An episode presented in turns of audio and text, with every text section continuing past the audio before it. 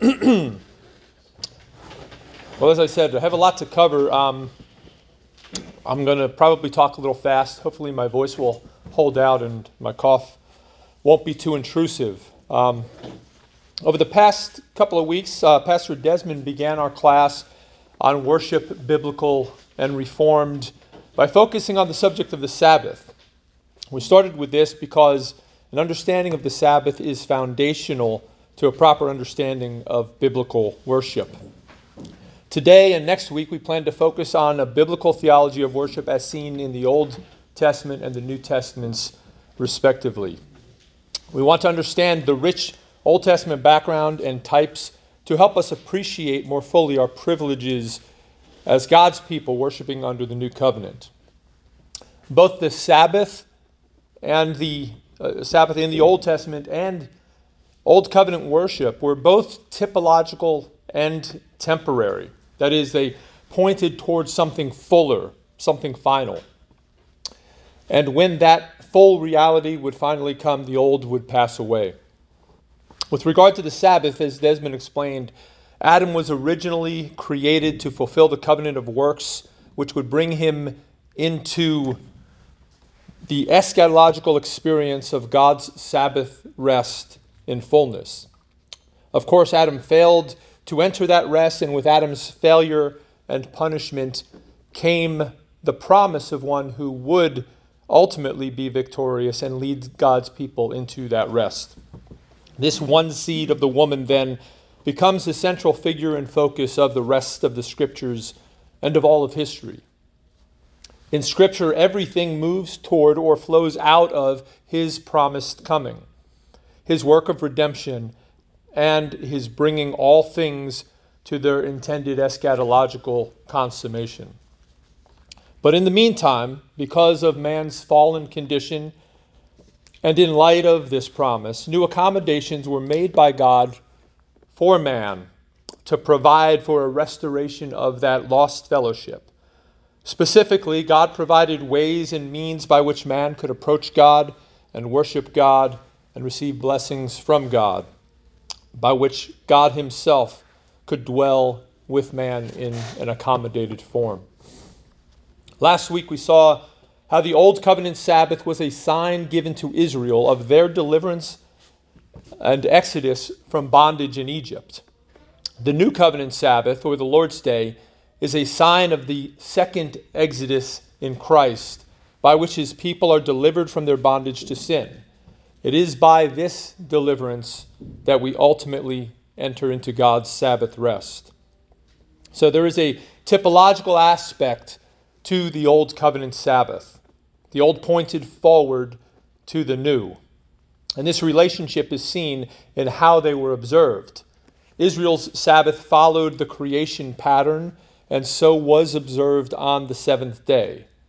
The New Covenant Sabbath is rooted in the new creation which was inaugurated with Christ's resurrection on the first day.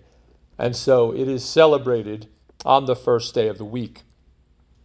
It was also on the first day, seven weeks after his resurrection, on the day of Pentecost, that the ascended Christ poured out his Spirit on all flesh and began the harvest with the ingathering of 3,000 souls into his new covenant church.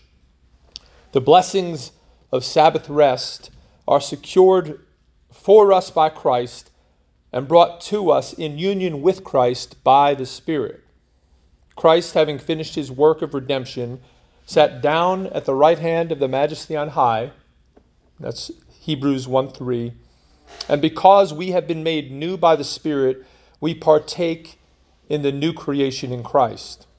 We receive all the benefits of his finished work and we rest in Him even as we continue our work in this world.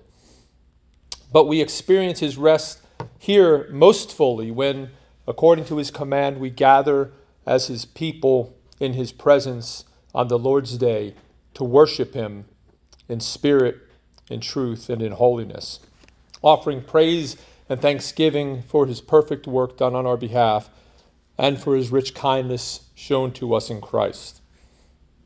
In his presence, we are renewed by the Spirit through the means of grace that he provides, until at the end of our days we enter into the fullness of that rest that he has prepared for us.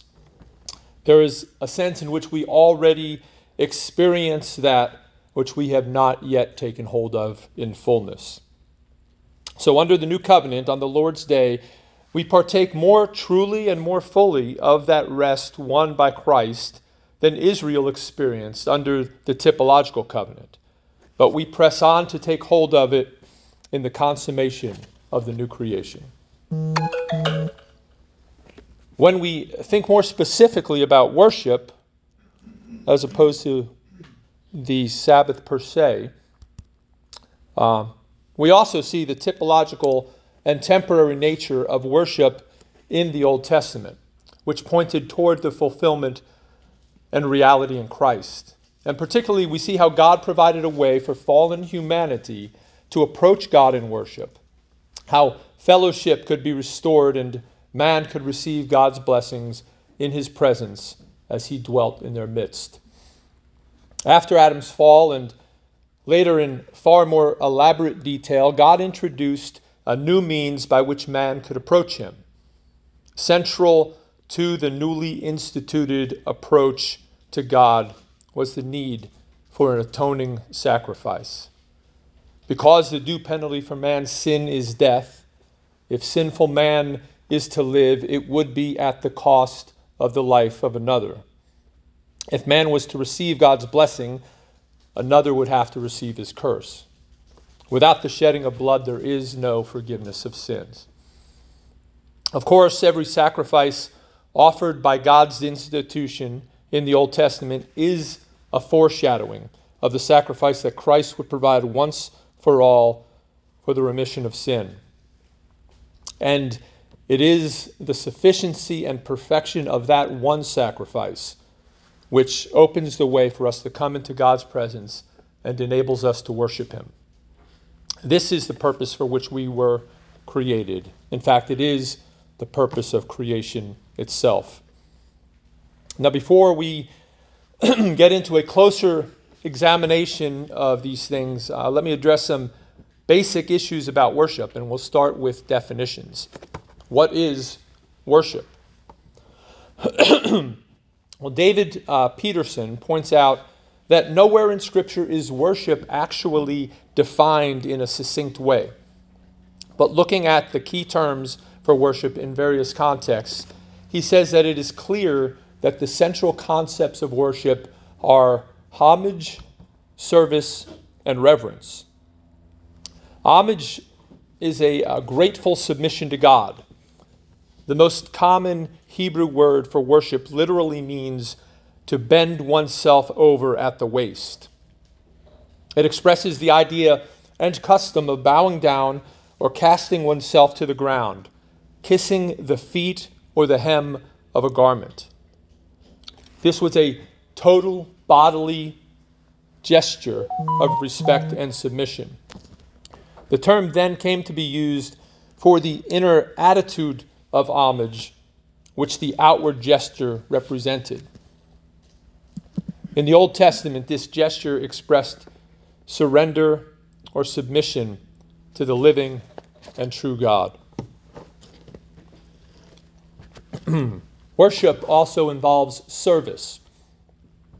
The Hebrew word meaning to serve is used in several places in Exodus, where Moses tells Pharaoh that God said, Let my people go that they might serve me. At other points in the confrontation, the parallel expressions, let my people go that they might sacrifice to the Lord, that they might hold a festival to me, uh, are used. Um, and that makes clear that some form of ritual service is involved. Other terms translated worship are those which indicate fear, reverence, or respect that is due to God. This fear would involve keeping God's commandments. We see that in Ecclesiastes, Ecclesiastes 12 13. It would involve obeying his word. We see that in 1 Samuel 12 14. Walking in his ways, Deuteronomy 8 6, turning away from evil, Proverbs 3 7. And so, this fear and reverence would involve faithfulness to the covenant in all areas of life. In the book Reformation Worship, Jonathan Gibson offers this definition, and you have that in your notes there. He says, Worship is the right, fitting, and delightful response of moral beings, angelic and human, to God the Creator, Redeemer, and Consummator. For he, for who He is, as one eternal God in three persons, Father, Son, and Holy Spirit, and for what He has done in creation and redemption, and for what He will do in the coming consummation, to whom be all praise and glory now and forever, world without end. Amen.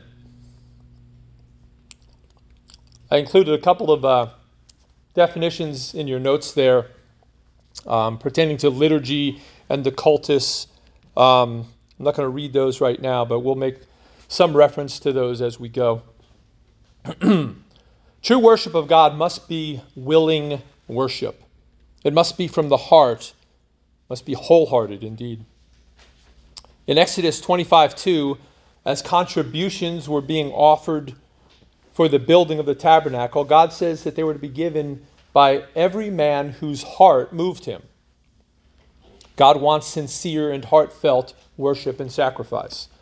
Likewise, Paul says in Romans 12:1 that we are to offer ourselves, our bodies, as a living sacrifice in service to God. Psalm 86:11 says, "Teach me your way, O Lord, that I, may, that I may walk in your truth. Unite my heart to fear your name." Additionally, true worship has as its goal true spiritual communion with the living God. This is why God instituted the whole tabernacle cultus. The tabernacle was built so that God could dwell among his people. Exodus uh, 25 8 um, is the reference there. Actually, we'll read part of that in a moment. God's purpose in creation and redemption, in calling a people to himself, is that he will be with them and be their God and that they would be his people. There in Exodus 25 8 and then also uh, 29 45 to 46 says, Let them make me a sanctuary that I may dwell in their midst. I will dwell amidst the sons of Israel, and I will be their God. And they will know that I am Yahweh their God, who brought them up out of the land of Egypt to dwell in their midst. I am Yahweh their God. Thirdly, the true worship of God is to be carefully carried out according to God's own instructions. We often refer to this principle as the regulative principle of worship. And I think um, in a later class we'll get into that in some more detail. That is, our worship is to be regulated by what God has specifically revealed and required of us in His Word. And we see this clearly again with the tabernacle. First, that it was to be built and all its furnishings were to be made after the pattern shown on the mountain. That's Exodus 25 40. In fact, that um, formula, um, that command is repeated four times in chapters 25 through 27. Those artisans who were gifted by God for the building and decorating of the tabernacle were not to get creative with their own ideas and plans and designs, but they were to use God given skills to carry out what God specifically revealed and instructed. The priests carrying out the worship and performing their priestly duties had no right to vary from what God specifically stipulated.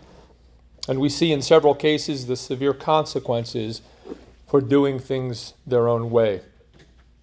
God is a consuming fire. We are called to worship Him with reverence and awe. This is what we were created for, and we can't define that for ourselves. now, um, if we're going to understand worship biblically, we need to look at the foundational documents of the Bible, the five books of Moses or the Pentateuch. And as we do, we will see the central importance of worship in the Old Covenant scriptures. The Pentateuch is, the founda- is foundational to the rest of the Bible, not just the Old Testament, but the New Testament as well. The rest of the Old Testament regular, regularly refers back to the books and the themes of the Pentateuch, from the histories to the wisdom literature. The Psalms make constant reference to them. The prophets are completely dependent upon these books as a foundation for their case against the unfaithfulness of Israel. Of course, it's foundational to the New Testament also. The gospel writers, Peter and Paul, the author of Hebrews, the book of Revelation, um, the significance of the books of Moses is seen everywhere. So it is critical if we're going to understand the Bible that we understand the Pentateuch. And while this is not a class on the Pentateuch, it's a class on worship, specifically today, a biblical theology of worship in the Old Testament. I believe the major theme of the Pentateuch is worship, or perhaps just more slightly, slightly more broad, the dwelling of God with his people, or how God made it possible for man to ascend God's holy mountain and come before him and ascribe to him the glory due his name. Now, as we approach this, I want to kind of jump in the middle and uh, then we'll back up and look at the beginning. And I'll be drawing on the work of Michael Morales for this material, particularly his book, Who Shall Ascend the Mountain of the Lord, a biblical theology of Leviticus. when you consider the Pentateuch as a whole, Leviticus is at the heart of it. Not only because it's the middle book, which is obvious, but it's also the narrative center and thus the thematic center and theological center. This is important to note. It's understood by scholars that the ancient, in the ancient Near East, it was common that the center of a work was the heart of the work. And this is true of the Pentateuch as well. If you want to understand the major theme of the Pentateuch, you find it in the center, and Leviticus is the center. Leviticus is about the tabernacle system. It explains all the sacrifices and the priest's duties, the holiness codes, and the distinctions between clean and unclean. And at the center of Leviticus is the Day of Atonement in chapter 16. This then is the heart of the Pentateuch, the major theme that informs the rest of our reading of Scripture. The need for and provision of atonement by which man can come into the presence of a holy God. If you think about the narrative leading up to Leviticus, you see that it sets up this theological point. God is a holy God. And you see him creating the cosmos and creating man for the purpose of living in fellowship and communion with him. Then you see Adam's rebellion and sin, and consequently being exiled from God's holy presence in the garden sanctuary. From that point, the question looms large Who can ascend the mountain of the Lord, and who can dwell in his holy place? Leviticus is answering that question and explaining the way which God has opened up for man to enter his presence once again. And that is through the sacrificial system of burnt offerings and sin offerings, through the ministry of the priesthood and particularly that of the high priest on the Day of Atonement when he would enter beyond the veil into the Holy of Holies, into the very throne room of God, where God provides atonement for his people that they can again enter in and enjoy his presence. So the heart of the Pentateuch shows humanity's need for blood atonement in order to be reconciled to God and come into his presence. At the very foundation of the canon is this gospel truth that God provides atonement for his people, that they could have fellowship with him and that they could worship him. But as I said, the ministry of the tabernacle was typological and temporary. It was a dramatic and a prophetic enactment of what God would do in reality in the future, not through the blood of bulls and goats, but through the true priesthood and single sacrifice of Christ. God Himself would accomplish the purpose of the Day of Atonement through a true substitute who would be offered once for all in the place of sinful man. All of the theology of sacrifice underscores the idea that we are unworthy to be in God's presence and that we can only approach Him in a way that is acceptable to Him, the way that He has instituted.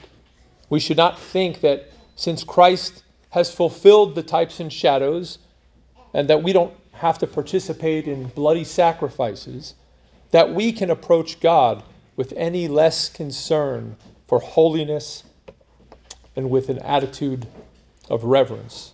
When we see Christ and how he has fulfilled all the theology of the sacrifices through what he suffered and endured to make atonement for our sin, it should create in us an even deeper sense of awe and amazement and reverence as we come into his presence than the types and the shadows did for the people of Israel.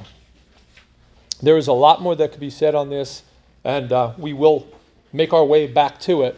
But as I said, I want to now go back to the beginning and get a better picture of what God is communicating from there about approaching Him in worship.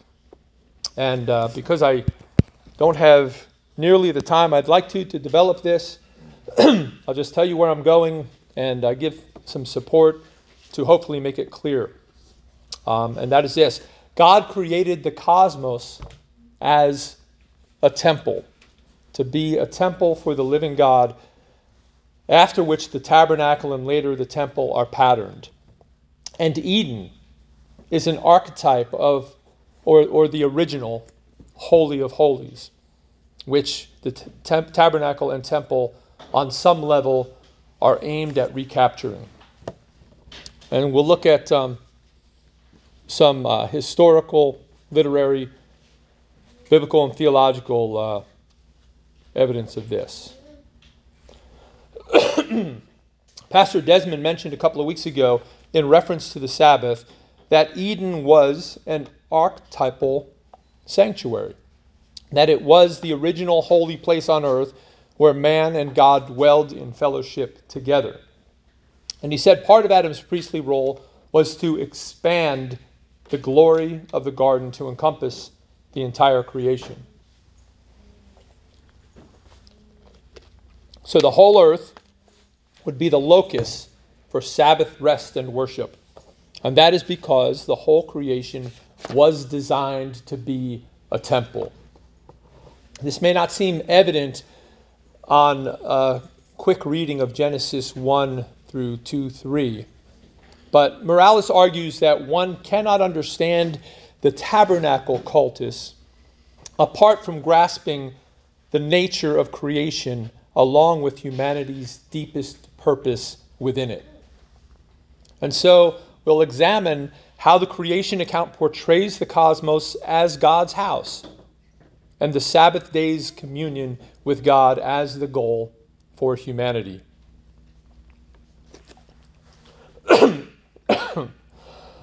Excuse me. In the ancient Near, Near Eastern context in which the Pentateuch was written, the analogy between cosmos or creation and temple were common. The cosmos was seen as a large temple and the temple as a small cosmos. This is true also of the biblical account. The creation itself is shown to be analogically related to the tabernacle. And this can be seen uh, in various features of each, in the descriptions that are given of each, and in the literary structures that contain those descriptions. So I want to mention some of these intertextual parallels between creation and the tabernacle. At times, I'll use temple and tabernacle interchangeably if I'm referring to their common design and purpose. As we look at these parallels between the cosmos and the tabernacle as God's house, we recognize with Solomon that the heaven of heavens cannot contain him any more than the house that Solomon built for him to dwell in. First, I would mention um, that the term uh, Ruach Elohim, or the Spirit of God, or the wind of God, appears in both Genesis 1 2 for the construction of the cosmos, and in Exodus 31 3 and 35 31 for the construction of the tabernacle.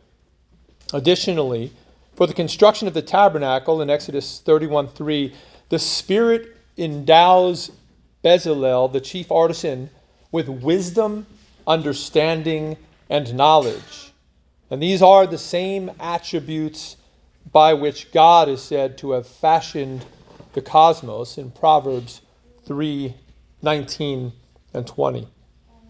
Uh, I think I included those verses in your notes there. Reading Proverbs 3 19 to 20, because I don't have the other in my notes. Yahweh, by wisdom, founded the earth. He established the heavens by understanding. By his knowledge, the deeps were broken up.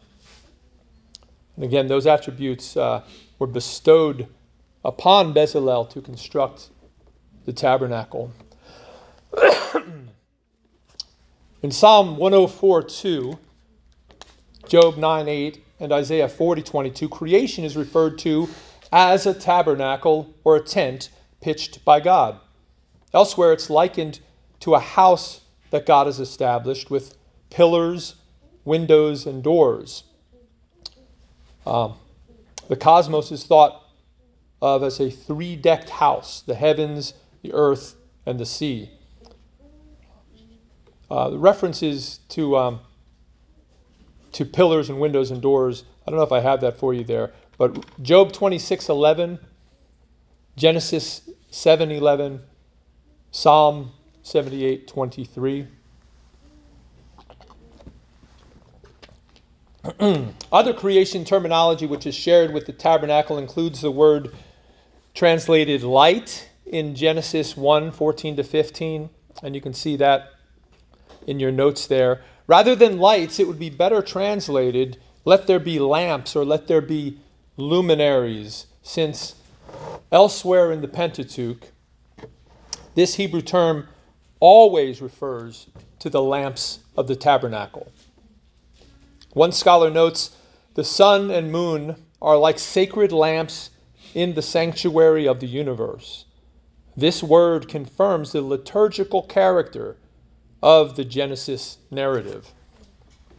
Another aspect of the liturgical focus of the account is that the word often translated seasons in Genesis 1:14 relating to the events of the fourth creation day never means the seasons of the year winter spring summer fall like we tend to think but elsewhere is used of the fixed times for the cultic festivals or for the festival itself, um, or else it references the tent of meeting or the tabernacle.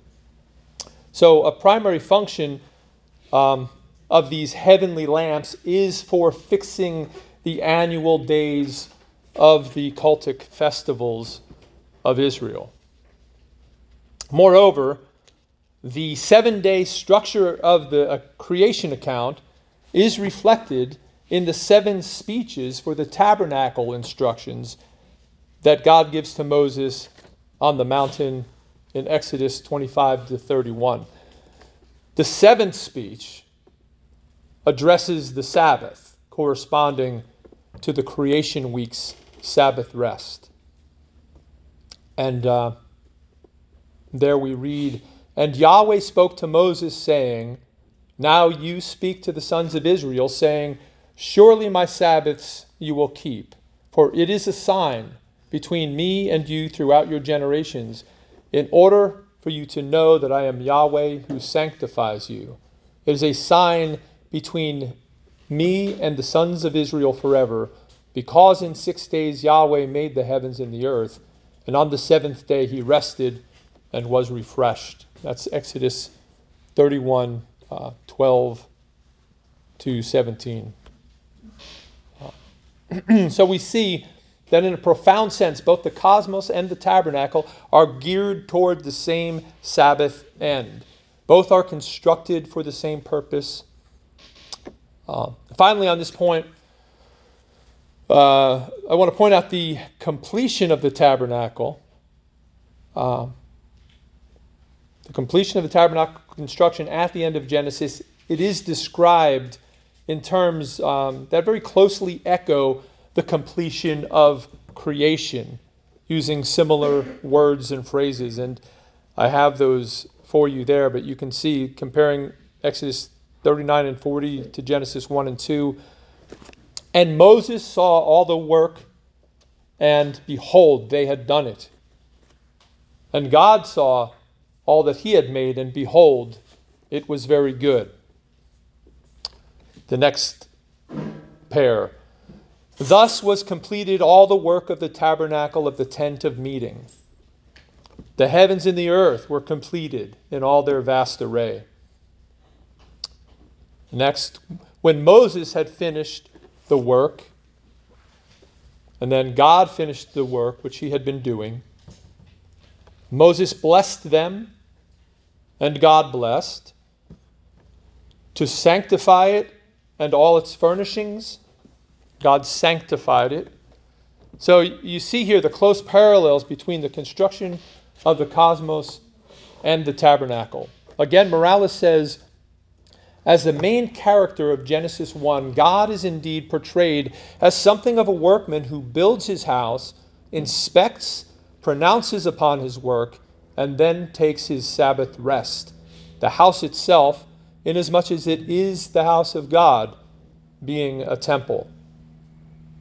The various intertextual parallels between the creation and the tabernacle accounts show that there is an analogical relationship between creation and tabernacle. Again, the cosmos is a large temple, and the temple is a small cosmos.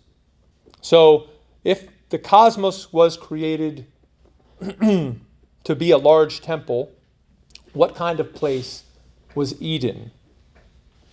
of course, we speak of the Garden of Eden, and at times we might imagine that the borders of Eden were simply the borders of the garden, that the two were geographically coextensive. But the Bible actually gives us a different picture of the geography and of the topography of Eden. First, if you look in Genesis 2, you'll see that the text does not confine Eden to the garden. Rather, in verse 8, it says that God planted, planted a garden in Eden and put Adam there. So Eden is actually larger than just the garden itself. And so when Adam was called to expand the boundaries of the garden everywhere in his dominion, it would have been done first throughout Eden and then throughout the ends of the earth.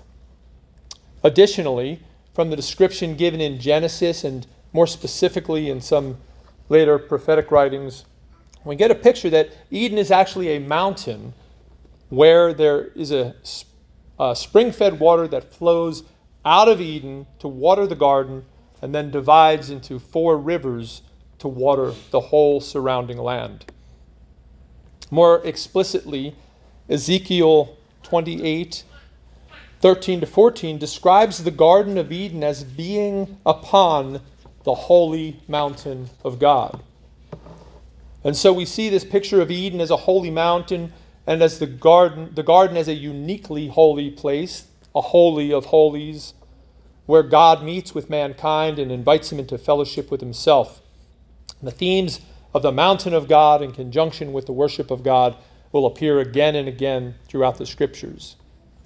One final point on this uh, in regard to Adam's priestly role. Uh, Desmond spoke about this as well, but I just want to note two textual correspondences between the garden and the tabernacle. Uh, one is that the terms used for Adam's commission in the garden in, in 215 are the precise terms used of the priest's work on the tabernacle and temple. And you see that in Numbers uh, 3, 7 to 8, 826, and 18, 5 and 6. There uh, is an additional parallel as well in God clothing Adam and Eve and Moses clothing the priests of the tabernacle uh, for the tabernacle ministry. In those accounts, the same verb is used of each and the same noun is used of each. Morales cites the long history of interpretation that views Adam as a priest dating back to the, the second temple period, some seeing him specifically as the primal high priest. He adds, with a view toward the theological and liturgical purpose of the creation account, quote, I would suggest further that the early chapters of Genesis were not composed merely to rehearse origins, but to inform the worship of ancient Israel, explaining the rituals of the tabernacle cultus. Genesis 1 to 3 conforms to the general priestly categories of sacred space, cosmos as tabernacle, Eden as the Holy of Holies, sacred time, the Sabbath, and sacred status, Adam's priestly role, all of which will inform our understanding of the tabernacle cultus. Eden then becomes the archetypical pattern when it comes to man meeting with God in fulfillment of his purpose of worshiping his gracious Creator and living in fellowship in the midst of his blessings. Corresponding to this, the later high priest of Israel, serving in the sanctuary, can be understood as an Adam figure serving in the architectural sanctuary of God. Of God. but of course, this Edenic picture, this original state of innocence and peace and fellowship with God, did not extend by Adam's faithful obedience throughout the rest of the world, but rather through his disobedience was brought into a state of corruption and decay, and man himself into a state of sin and misery. And from that moment, God introduced new means by which man could be brought back into fellowship with himself, new ways by which the way can be open for man to come and worship God and receive his blessings. so we'll now talk about being exiled from Eden. Adam was blessed abundantly in Eden, and even greater blessing was held out to him. But instead of hearing God's call to worship him through faithful trust and obedience and accepting his invitation to feast at the tree of life, Adam listened to the call of the serpent and he trusted him and he ate of the tree of knowledge of good and evil, which was forbidden.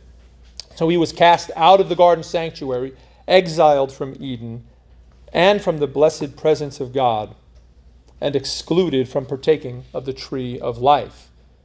Driving him out, God placed the cherubim at the east gate to Eden to guard the way with a flaming sword. Morales reflects on this. This central tragic event, humanity's exile from the presence of God, drives the plot of history itself.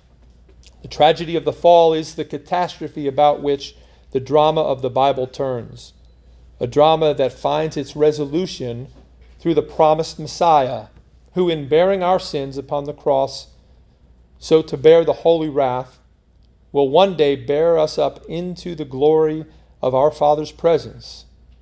What was once the goal of creation, in other words, is now the goal of salvation, namely worship. And in God's inscrutable wisdom, that worship, that blinding glory of life before the triune Godhead will, in the new creation, far exceed what would have been there, would have been had there never been a tragic fall. For then we could not sing about the vast immensity of that love poured out with the blood, the blood of God's own Lamb. But we get ahead of ourselves a bit here. So we need to see first the progressive movement of sinful humanity away from God's presence and blessing. We know that before God cast Adam and Eve out of the garden, he both promised a deliverer and provided a covering for them for their nakedness. It seems this promise then was accompanied by a sign of his kind intention. And as it required the death of an animal for them to be covered, something of the manner of how that promise would be fulfilled was also manifested to them. Another would have to die to provide salvation. As David Gibson explains, the idea of sacrifice as a prerequisite for being in the presence of a holy God, whatever the duration, would become essential for all future worship of the chosen seed. When we come to the next narrative with Cain and Abel in chapter 4, we see that they had been taught about offering sacrifices to God, but we also find out right away that there is an acceptable way to approach God and an unacceptable way. We are told about Abel's offering that he brought uh, an animal sacrifice, that it was of the firstborn of his flock with the fat portions, and that he offered them by faith according to Hebrews 11:4. Of Cain's, we're only told that it was of the fruit of the ground and that Cain's offering was not acceptable. It seems reasonable that his sacrifice was not accepted because it lacked all of the elements that Abel's uh, had, which made it acceptable. Even so, uh, God told him that he need, he told him what he needed to do to be accepted. but instead of offering an acceptable sacrifice, he slew his brother in jealousy. God's judgment was that the curse on the ground was magnified for Cain. It would not produce for him. And he was driven further east of Eden, farther away from the presence of the Lord, which seems to indicate that they had previously remained fairly close to the entrance to Eden that was guarded by the cherubim, and perhaps had even offered their sacrifices near the gate entrance to that sanctuary itself. Either way, Cain was driven farther east, away from the presence of the Lord. We've looked then at the sacrificial covering provided by God in Eden and Abel's acceptable animal sacrifice. I want to draw your attention to just two other instances of sacrifice in Genesis, those of Noah and Abraham. The quick escalation of sin and violence in the case of Cain soon became the norm as the sin of humanity multiplied and eventually resulted in God's judgment of the whole earth in the flood. When Noah and his family came through the flood, it was a new beginning for humanity. And just as God had placed Adam in the Garden of Eden's mountain, so Genesis 8 4 says God placed the ark, same verb, or he brought it to rest on the mountain of Ararat. And there Noah received the call, as Adam had, to be fruitful and multiply, to fill the earth and subdue it. And there on that mountain, having been saved by God's grace, Noah worshiped, offering up a lavish sacrifice of every clean animal and bird as whole burnt offerings, a pleasing sacrifice to the Lord. After Noah's descendants multiplied and the peoples of the earth rebelled at Babel and were scattered across the earth in judgment, God called Abraham in chapter 12 and promised to bless him and through him to bless all nations. He would start a new people to whom and through whom he would reveal the knowledge of God and make known the salvation of God. Yet in chapter 22, God then called Abraham to sacrifice to him his only son, whom he loved, the son of promise given to Abraham in his old age. And in faith, Abraham traveled to the holy mountain where God directed him, and with the son that God had provided, he went up the mountain to worship God. His faithful devotion brought both commendation from God and was answered with another provision, that of a ram, which Abraham sacrificed to the Lord who had given him back his son. This foreshadowing the provision that God would make on the holy mountain where he would give his own son, who would lay down his life for the sheep. With these snapshots then of sacrifice and worship in Genesis, nevertheless, Genesis ends with death in Egypt and impending slavery for God's people. Now, as we come to Exodus, if I were to ask you what the book of Exodus is about, I suspect many of you might say the Exodus from Egypt. That seems obvious. But that probably would not be the best answer. As important as the Exodus motif is in the book and in Scripture in general, uh, even the book of Exodus is not ultimately about the Exodus.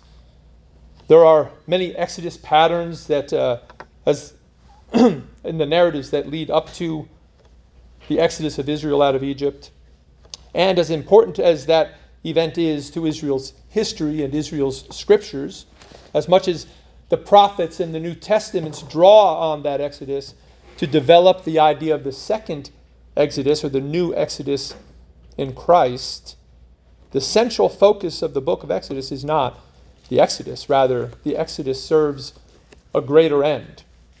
And this shouldn't surprise us because even as God instructs Moses and Moses goes to Pharaoh to demand that he let God's people go, it is to the end that they might serve him, that they might worship him, that they might hold a festival to him and sacrifice to him. They were to be led out of bondage by the mighty hand of God in order to worship God and fellowship with him, just as we are delivered out of the bondage of sin that we might worship and enjoy him and serve him. This centrality of worship can be seen in a number of ways. Uh, besides those direct statements I just referenced, we could talk about Yahweh's defeat of the false gods in Egypt, demonstrating for his people the folly of worshiping them, or the commandments he gave to Moses, particularly the first four, instructing how and how not to worship him, or the appearance of God on the mountain where he established his covenant with Israel, and in the cloud of glory or he passed before Moses and declared his name and nature on that mountain, or the specific instructions about the building of the tabernacle, or the culminating events of the book when the glory cloud of God descends from Mount Sinai and comes to dwell in the tabernacle in the midst of his people. Exodus is about the worship of the true and living God who delivers his people from bondage and death establishes his covenant with them, atones for their sin, and dwells in their midst as they worship and serve him. Uh, while only four chapters are devoted to the actual events of the Exodus, including the Passover leading up to it and the song of Moses celebrating it afterwards, um, more than half of the book, 22 chapters, is devoted to events at Mount Sinai. In fact, the events at Mount Sinai are revealed in the last 22 chapters of Exodus, all of Leviticus, and the first 10 chapters of Numbers. That's 59 chapters encompassing the center third of the entirety of the Pentateuch, dealing with the events and the revelations at Mount Sinai, events which took place over a period of about one year. It's a massive amount of material devoted to a very short amount of time. By the sheer amount of material devoted to it and its central place in the Pentateuch, what happened at Sinai is most important in its revelation of God's will for the worship of his people. And at the center of it, as we said, is the tabernacle and the Day of Atonement. When God led the descendants of Jacob out of Egypt by the hand of Moses, he brought them to Mount Sinai, the holy mountain at which he had previously appeared to Moses in the bush and revealed his covenant name to him. And in Exodus 19, we see that God distinguished his chosen servant, servant Moses from the rest of the people by calling him alone to ascend to the summit of Mount Sinai and there to be in God's presence. While on that mountain, Moses received the law from God's hand and there Moses later requested and was granted to see God's glory as his goodness was revealed and his name was declared. Moses alone was granted this unique privilege to be in the presence of God, to receive his word, to give to the people, and to intercede before God on behalf of the people. But God, who graciously allowed this access to Moses, also allowed lesser degrees of access to others. The priests, Aaron and his sons, along with the 70 elders, were allowed to go up on the mountain, but not to the summit or in the cloud where only Moses could go. When the covenant was confirmed in Exodus 24, Moses and these elders and priests were allowed to, who were allowed to access the mountain, ate and drank in the presence of God. While Moses, the priests, and the elders were on the mountain, the rest of the people remained at the foot of the mountain. and they were not even permitted to touch it lest they die. Though they saw the cloud and the smoke and fire of God's presence and heard his voice, they were so terrified they begged that no further word be spoken to them, but that Moses alone would mediate on their behalf. Not only could they not ascend the holy mountain of the Lord, but they did not want to for fear of their life. They understood the need for a mediator. These three degrees of access would continue to be a feature of worship for Israel, contained in the very design and architecture of the tabernacle and the temple. Now, all this happened at the initial giving of the law and the establishment of the covenant, but it was God's purpose to dwell with his people in a more intimate, mediated way through more intimate way mediated through the priestly sacrificial system which the Lord also revealed to Moses. That system would be carried out in the tabernacle in which God would dwell, not at the inaccessible peak of Mount Sinai, but down in the midst of his people. The plan and design for the tabernacle were likewise given to Moses on the mountain, and he was told specifically to build it according to the pattern that was revealed to him. And we've, we've seen that uh, four times Moses was told to build it according to the pattern shown him. And uh, in the book of Hebrews, we are told that the tabernacle was a copy patterned after the heavenly sanctuary. So not only was it a microcosm, a small cosmos, but it was also reflective of the true tabernacle in heaven. Starting at Exodus 25, the rest of the book, with the exception of three chapters, deals in some way with the tabernacle cultus the contributions, the design, the priests, the construction of the tabernacle, and ultimately the filling of the tabernacle with God's glory. Before we address that, though, um, David Gibson gives a helpful breakdown of the pattern of Israel's worship as it was mediated by Moses in chapters 19 to 24 of Exodus.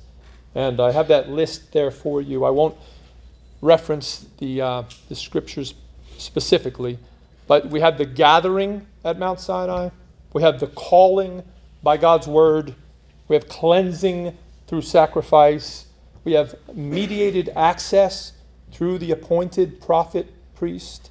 We have divine communication with the Ten Commandments and the Book of the Covenant are revealed. We have consecration, the people's promise of obedience. We have sacrifice, burnt offerings, and peace offerings. um, we have divine communication again, the Book of the Covenant elaborated. We have cleansing, where the blood of the burnt offerings and the peace offerings are sprinkled. and we have, again, mediated access to God's presence. And it concludes then in 2411 with that fellowship meal that I mentioned. Now, as I said, the remaining chapters of Exodus focus mainly on the tabernacle and its regulated ministry. Um, and this is divided into two main sections there's the instructions for the tabernacle, and there's the construction of the tabernacle, concluding with God's glory filling the tabernacle. Because we're basically out of time, uh, I want to conclude with reading the final chapter of Exodus uh, and offer a few comments after. So I'm going to need five people to volunteer to read with a loud voice. Um, so if I can get uh, somebody to take Exodus 40, verses 1 through 8. Sabrina, thank you. Then verses 9 to 15. Thank you. Uh, verses 16 to 21. Thank you, Will. Uh, 22 to 27. Pito, thank you. Which one? 22 to 27. Yes, sir. And then 28 to 33. Okay. I didn't see you, Des. Sorry. Okay, um, and I'll take the last last section. The Lord spoke to Moses, saying, On the first day of the first month you shall erect the tabernacle of the tent of meeting, and you shall put in the ark of the testimony, and you shall screen the ark with the veil. And you shall bring in the table and arrange it. And you shall bring in the lampstand and set it up on its lamps. And you shall put the golden altar for incense before the ark of the testimony, and set up the screen for the door of the tabernacle. You shall set the altar of burnt offering before the door of the tabernacle of the tent of meeting, and place the basin between the tent of the meeting and the altar to put water in it. And you shall set up the court all around, and hang up the screen for the gate of the court. Then you shall take the anointing oil and anoint the tabernacle and all that is in it, and consecrate it and all of its furniture, so that it, it may be, become holy. You shall also anoint the altar of burnt offerings and all of its utensils, and consecrate the altar, so that the altar may become most holy. You shall also anoint the basin and its stand, and consecrate it. Then you shall bring Aaron and his sons to the entrance of the tent of the meeting, and shall wash them with water, and put, and put on Aaron the holy garments. And you shall anoint him and consecrate him that he may serve me as priest. You shall bring his sons also and put coats on them, and anoint them, and as you anointed their father, that they may serve me as priests and their anointing shall admit them to a perpetual priesthood, priesthood throughout their generations. This Moses did according to all that the Lord commanded him, so he did. In the first month of the second year, on the first day of the month, the tabernacle was erected. Moses erected the tabernacle. He laid its bases and set up its frames and put in its poles and raised up its pillars. And he spread the tent over the tabernacle and put the covering of the tent over it, as the Lord had commanded Moses. He took the testimony and put it into the ark, and put the poles on the ark, and set the mercy seat above on the ark. And he brought the ark into the tabernacle, and set up the veil of the screen, and screened the ark of the testimony, as the Lord had commanded Moses. He put the table in the tent of meeting on the north side of the tabernacle outside the veil, and arranged the bread on it before the Lord, as the Lord had commanded Moses. He put the lampstand in the tent of meeting opposite the table on the south side of the tabernacle, and set up the lamps before the Lord, as the Lord had commanded Moses. He put the golden altar in the tent of meeting before the veil, and burned fragrant incense on it, as the Lord had commanded Moses. Then he set up the veil for the doorway of the tabernacle. He set the altar of burnt offering before the doorway of the tabernacle of the tent of the meeting, and offered on it burnt offering and a meal offering, just as the Lord had commanded Moses. He placed the laver between the tent of meeting and the altar, and put water in it for washing. From it Moses and Aaron and his sons washed their hands and their feet. When they entered the tent of meeting, and when they approached the altar, they washed, just as the Lord had commanded Moses. 33 as well. He erected the court all around the tabernacle and the altar, and hung up the veil, for the gateway of the court. Thus Moses finished the work. Then the cloud covered the tent of meeting, and the glory of the Lord filled the tabernacle. And Moses was not able to enter the tent of meeting because the cloud settled on it, and the glory of the Lord filled the tabernacle. Throughout all their journeys, wherever the, whenever the cloud was taken up from over the tabernacle, the people of Israel would set out. But if the cloud was not taken up, then they did not set out until the day that it was taken up. For the cloud of the Lord was on the tabernacle by day, and fire was on it by night, in the sight of all the house of Israel throughout all their journeys. just a few points to note here. First, the tabernacle was constructed less than one year from the Passover and Exodus. Uh, second, I want to note something of the elaborate arrangement and detail in this summary of the tabernacle and its furniture. You, you see the care and the detail, and this is just a very brief summary. Um, mostly, though, I just want to consider uh, the last section of the chapter. In verse 34, we see the glory cloud of Yahweh that had been on the holy mountain come down and both cover the tent of meeting and fill the tabernacle. What had made Sinai a holy mountain was the presence of the glory of God. And now that glorious presence was in the tabernacle, which became the new sanctuary of the Lord. As God had dwelt with man on Mount Eden before the fall and before man was exiled, and as he had dwelt on Mount Sinai over the previous year with his newly constituted people. So now his dwelling was among them in a traveling sanctuary, a mobile mountain of sorts, until he would lead them to the mountain that he had chosen in the promised land.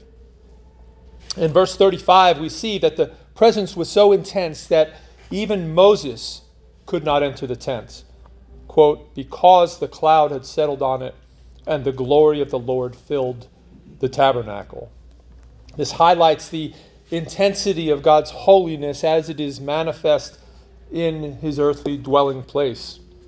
Moses had been in God's presence at the summit of Sinai to receive the law. He had spent 40 days and 40 nights in his presence, and his face shone, reflecting the glory he had asked for and was granted a glimpse of a special manifestation of his glory as the Lord passed by him in the cleft of the mountain, revealing his goodness and declaring his covenant faithfulness. All these were an experience of an accommodated presence of Yahweh.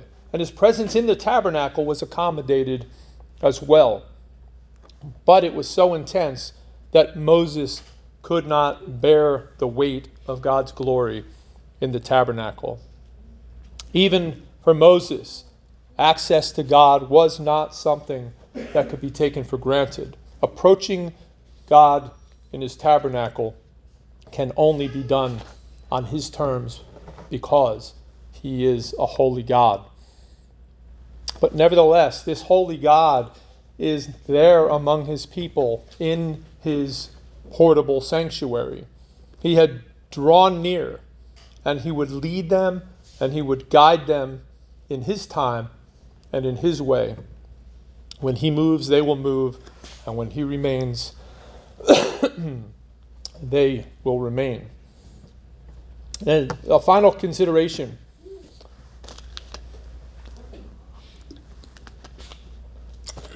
As those who are sharers in a better covenant. We have a mediator who is able to enter not merely an earthly copy of the heavenly sanctuary, but one who is himself the fullness and the radiance of God's glory, and who has entered heaven itself and gone beyond the veil to minister in the true sanctuary on our behalf, that we might enter with him. So let's go ahead and uh, pray. Our gracious God, we are so thankful for what you have provided us in Christ, and we are thankful for your word by which you reveal yourself and reveal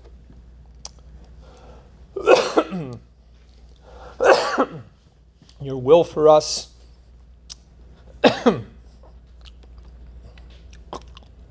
and your way of salvation. We pray that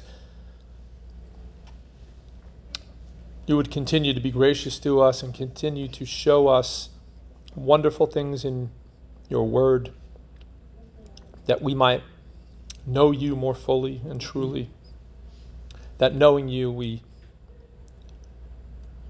might be transformed more into your image through the working of Christ and his Spirit in our lives. And we pray